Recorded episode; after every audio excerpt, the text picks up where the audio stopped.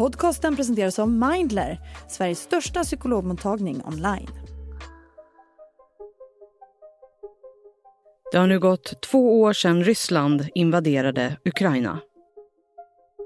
It's nearly the second anniversary of the full-scale invasion of Ukraine. It's nearly as well the tenth anniversary of the invasion of Donbass and the annexation of Crimea. Uh, a fact we shouldn't forget that Ukraine has been at war for almost a decade now.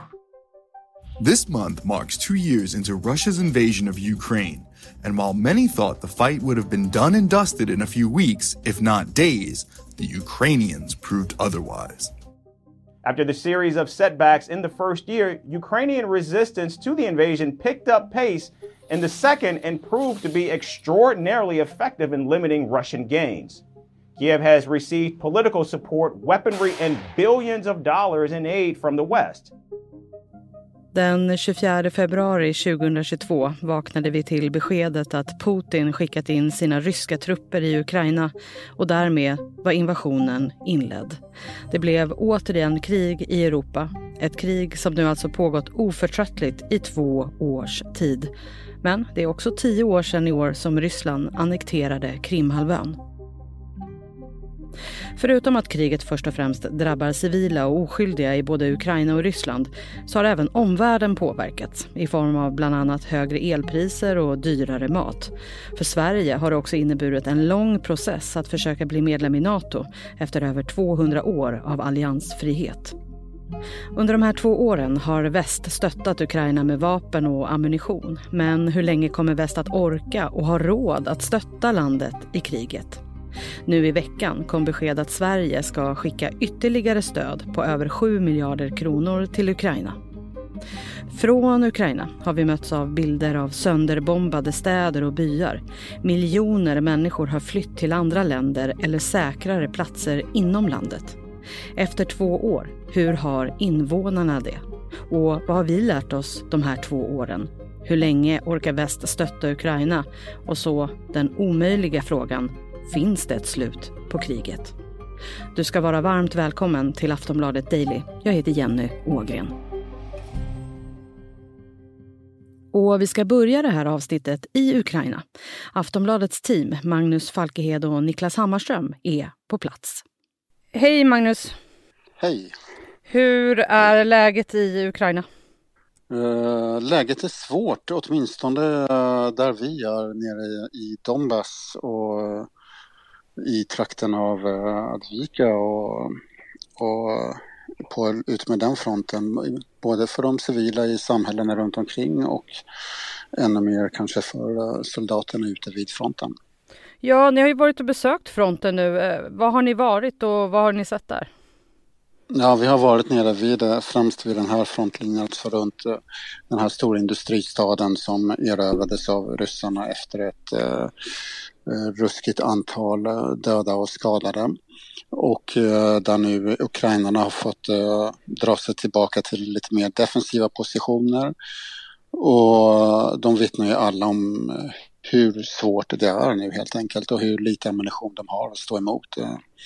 Att de kan inte mycket mer än att ta sina kalashnikovs mot drönare som kommer i ett extremt stort antal och, och se hur åtminstone en av deras kamrater dör varje dag för att kunna hålla positionen.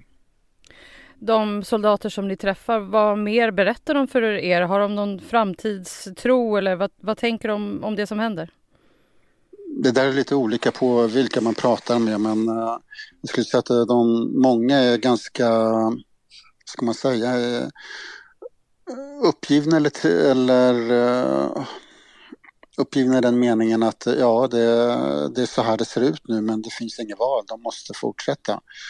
Men naturligtvis så är det ingen som känner någon sån här sprudlande glädje som man kanske skulle kunna ha gjort ifall kriget hade gått framåt åt andra hållet. För nu, nu krigar nu är de alla på defensiven och får helt enkelt sitta och ta emot den ena granaten efter den andra. Och just där vi också pratar om, om gas och olika former av giftgas och nervgaser kanske. Så det är absolut väldigt, väldigt svårt för dem och ja, de har ju sina familjer också så som som de allra helst skulle vilja komma hem till. Och sen har vi också varit och träffat de civila som ju nu har blivit, ja, som vi kan läsa i, i, på sajten nu också här, som tvingas fly helt enkelt, för de kommer också nu i, i skottgluggen för ryssarna och, och får packa ihop det, det lilla de har och ge sig iväg mot säkrare områden. Magnus, du och fotograf Niklas Hammarström har ju varit i Ukraina vid flera tillfällen under de här åren.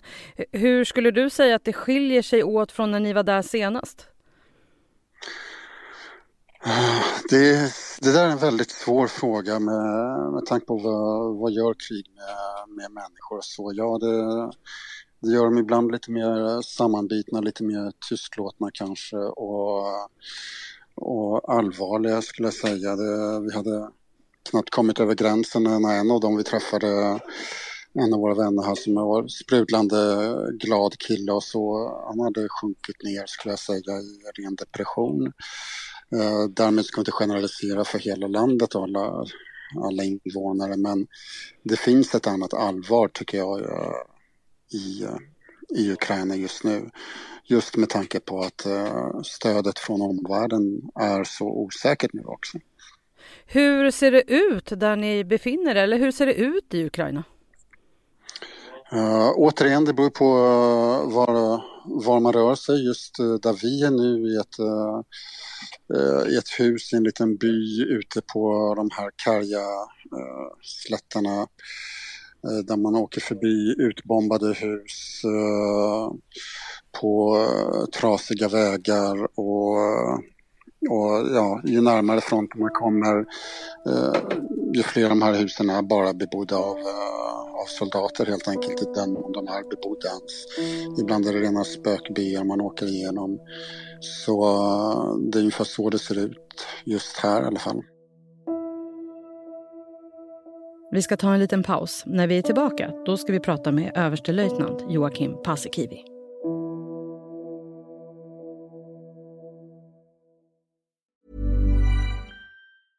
Ryan Reynolds here from Mint Mobile. With the price of just about everything going up during inflation, we thought we'd bring our prices down. So to help us, we brought in a reverse auctioneer, which is apparently a thing. Mint Mobile Unlimited Premium Wireless. How to get thirty, thirty, how to get thirty, how to get twenty, twenty, twenty, how to get twenty, twenty, how to get fifteen, fifteen, fifteen, fifteen, just fifteen bucks a month? Sold! Give it a try at mintmobile.com slash switch. forty-five dollars up front for three months plus taxes and fees. Promo rate for new customers for limited time. Unlimited more than forty gigabytes per month. Slows full terms at mint mobile dot com. Ja, det har gått två år nu, men det är också tio år sedan i år som Ryssland annekterade Krimhalvön. Och att kriget sedan väl bröt ut var något som det hade pratats om i flera månader innan. En av Dailys flitigaste gäster under de här åren har varit överstelöjtnant Joakim Paasikivi. Han får nu berätta hur han ser på kriget. Jag menar, det är verkligen deprimerande och tragiskt att Ryssland fortsätter. Och Ryssland tror nu att det går bra, trots att de den senaste månaden har förlorat kanske ja, femton till tjugo tusen stupade egna soldater för att ta Avdiivka, då, en ortstor som ja, en, en, en liten bruksort som när den fanns hade trettio tusen invånare som nu inte finns kvar. Redan tjugo fjorton så annekterade ju Ryssland Krimhalvön. Vi vet att Ryssland är uthålligt. Vad var din känsla för två år sedan när det bröt ut? Det, det, inledningsvis så trodde jag att Ukraina inte skulle kunna stå emot särskilt länge. Jag, jag kommer ihåg att jag sa att jag trodde att, trodde att det bästa de kunde räkna med var att förlora så långsamt att de fick en bra plats vid förhandlingsbordet. Det var ju helt fel. Alltså, jag trodde att ryssarna var bättre, jag trodde att ukrainarna var sämre än vad de visade sig vara. Efterhand så lär sig båda parterna, inte minst Ryssland. Eh, och att Ryssland... Ja, enträget fortsätter och också fortsätter med retoriken att, att det är den nazistiska omvärlden som har anfallit Ryssland. Det ger ju inte särskilt mycket hopp. Eh, så att med, med nuvarande regim i Kreml så kommer de att fortsätta tills det inte går längre. Och då är frågan, när slutar det gå? Här finns det en rad olika svar. Och vad har vi lärt oss de här åren? Ja... att ryssarna är ganska dåliga på strategi och taktik. Alltså Putin trodde att han skulle kunna splittra väst. Det gjorde han inte. Eh, och sen har de inte kunnat ja, slå Ukraina. Eh, och det finns en rad olika rent militära förklaringar till det. Men det vi har lärt oss är vikten av att hålla ihop. Därför den stora skillnaden mellan Ryssland och Nord, tillsammans med Nordkorea och Iran och i viss mån Kina är att Ryssland har inga allianser. Alltså de har klienter och en som stödjer dem som har gjort dem till ekonomisk knähund, medan de liberala demokratierna i väst, var de än ligger i världen, håller ihop därför vi delar samma värderingar. Om vi tittar lite på de båda ledarna, hur står det till med Putin just nu? Ja, det vet ju ingen. Alltså det, den ledningsledarklicken kring Putin, det är ju samma som, det är hans gamla polare från K G B i Sankt Petersburg. De är ju sjuttio plus i princip hela gänget. Eh, och, och i vilken utsträckning det är en ekokammare, det är också väldigt svårt att veta. Men det verkar som de tror att det går bra. Eh, och... och Det gör ju också att det blir en hög risktagning då. Alltså, vi vet inte riktigt vad de får för sig. Och det är uppenbart att de har gjort kapitala felberäkningar tidigare. I början av kriget så var ju många oroliga att ryssarna skulle försöka döda Volodymyr Zelenskyj när kriget liksom bröt ut. Hur tycker du att han hanterar kriget?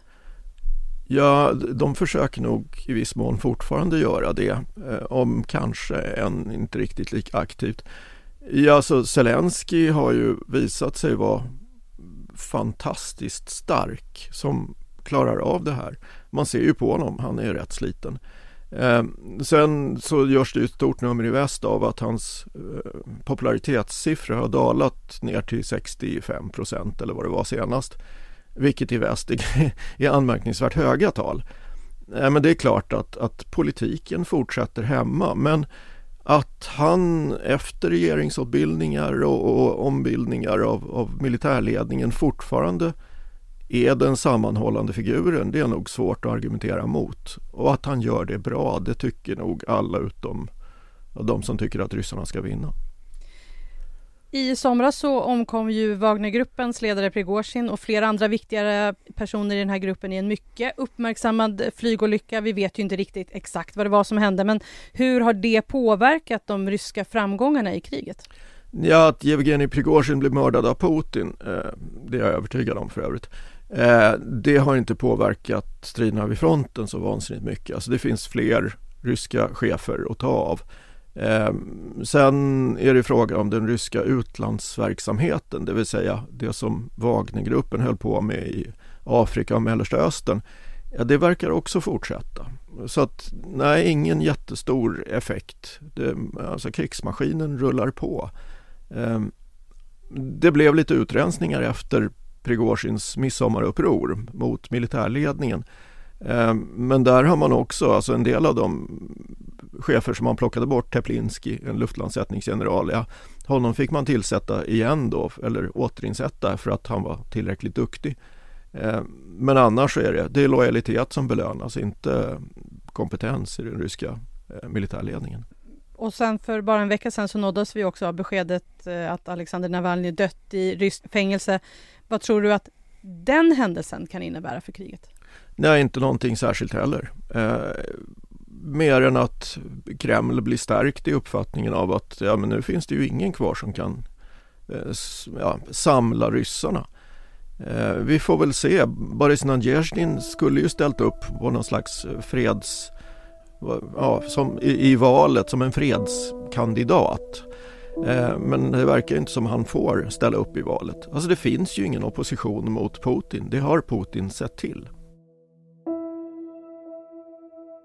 Om en liten stund ska vi prata mer med Magnus Falkehed. Vi är strax tillbaka.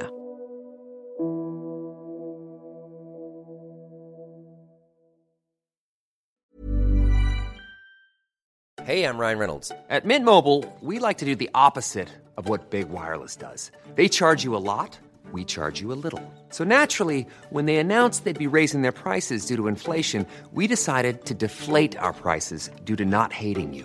That's right. We're cutting the price of Mint Unlimited from thirty dollars a month to just fifteen dollars a month. Give it a try at mint mobile dot com slash switch. forty-five dollars up front for three months plus taxes and fees. Promo rate for new customers for limited time. Unlimited more than forty gigabytes per month slows. Full terms at mint mobile dot com.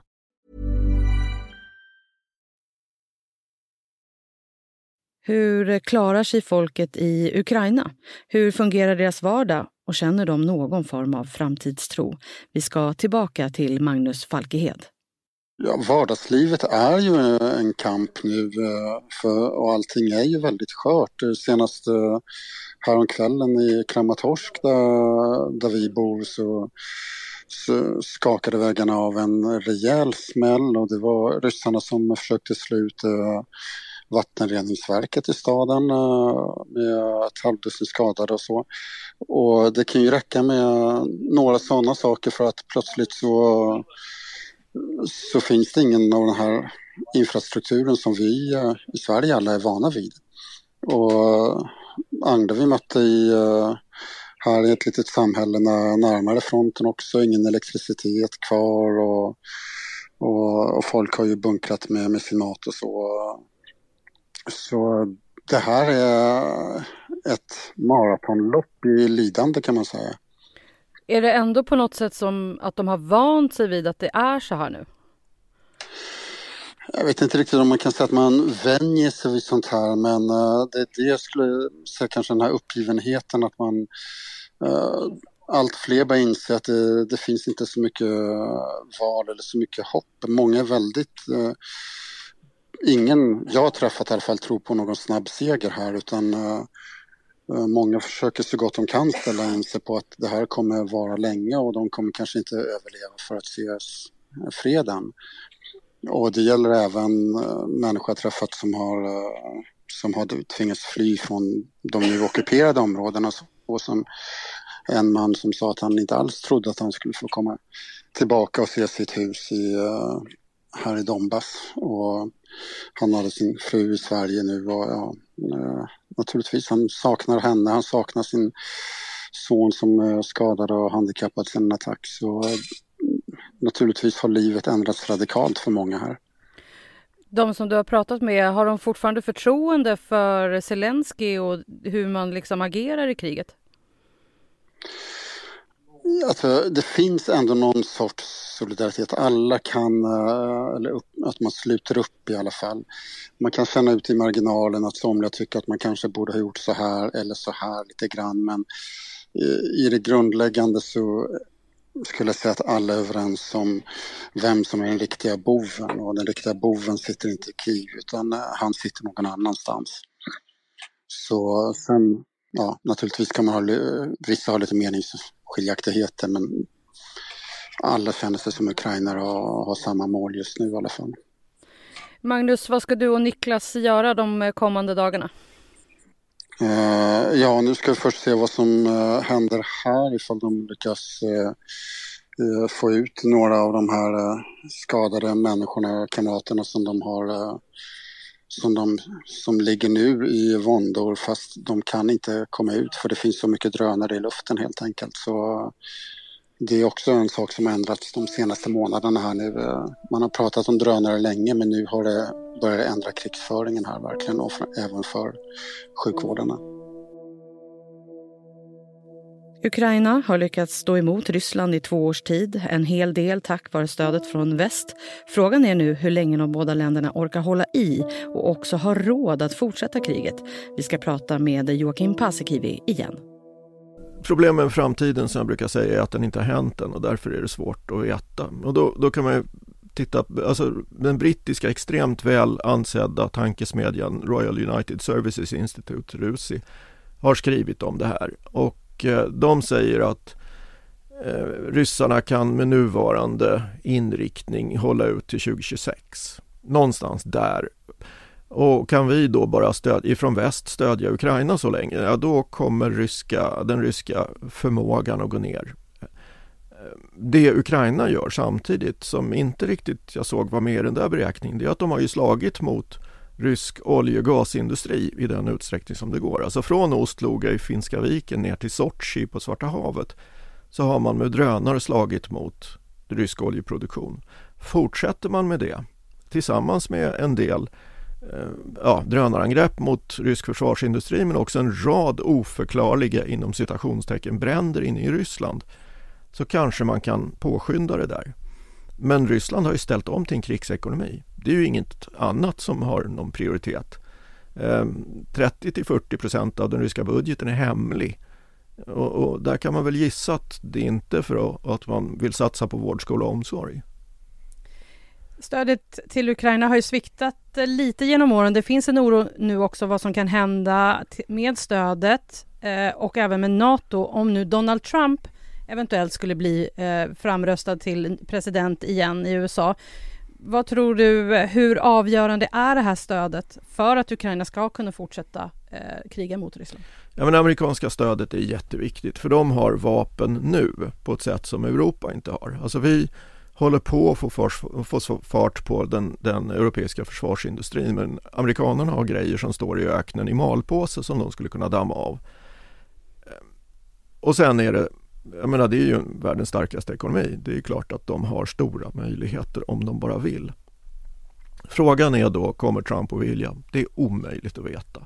Alltså Trump är en, en oförutsägbar president som har drivits av att han är en transaktionspolitiker. Tror att allt är affärer, som han tyvärr också är ganska dålig på. Han har ju eh, kanske inte amerikanskt rekord i konkurser, men han har ganska många.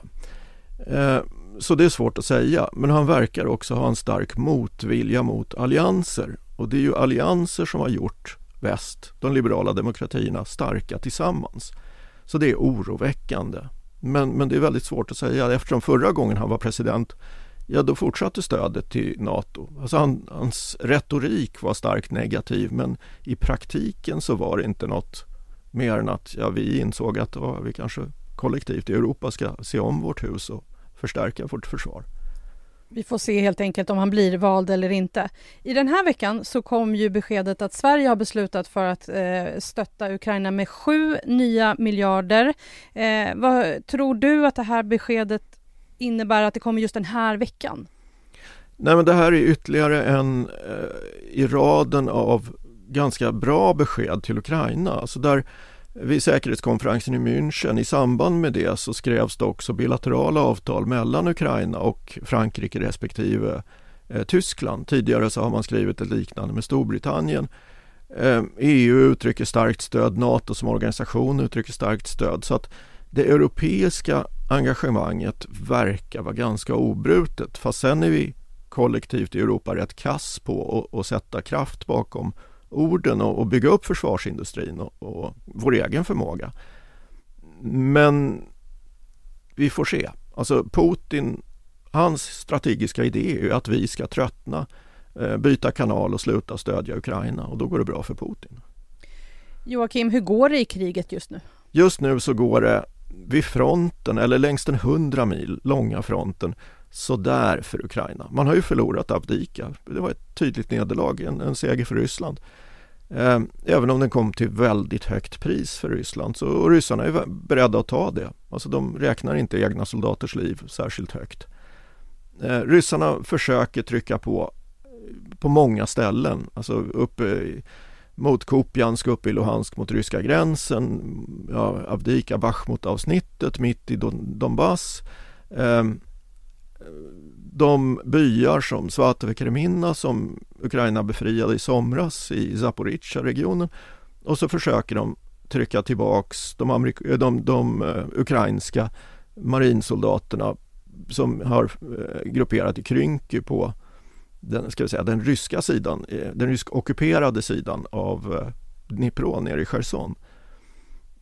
Det, jag tror inte att ryssarna får ett stort operativt genombrott, men Ukraina saknar artilleriammunition, och då dör fler ukrainare än vad som annars skulle vara fallet, helt enkelt. Det här är en svår fråga, men vad, vad tror du? När blir det ett slut på kriget? Jag, jag kan väl säga att jag tror inte att det blir något slut tjugo tjugofyra. Det kanske blir ett slut tjugo tjugofem, men ja, går det dåligt? Och, och det betyder inte att det behöver gå dåligt för Ukraina, men går det dåligt, det vill säga att ingen av parterna får något möjlighet att fälla ett avgörande. Ukraina kan inte börja ta tillbaka sin terräng därför att vi inte har gett Ukraina tillräckligt mycket hjälp. Ja, då kan det hålla på väldigt länge. Men jag tror att ja, tjugo tjugofem kanske händer något, men knappast i år.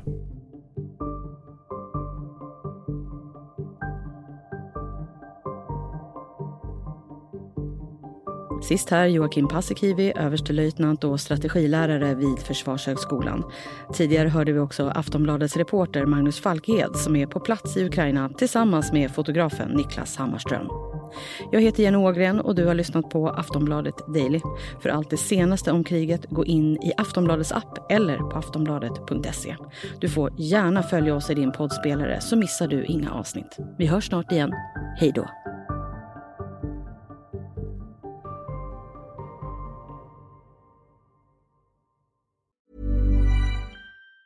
Tired of ads barging into your favorite news podcasts? Good news. Ad-free listening is available on Amazon Music for all the music plus top podcasts included with your Prime membership.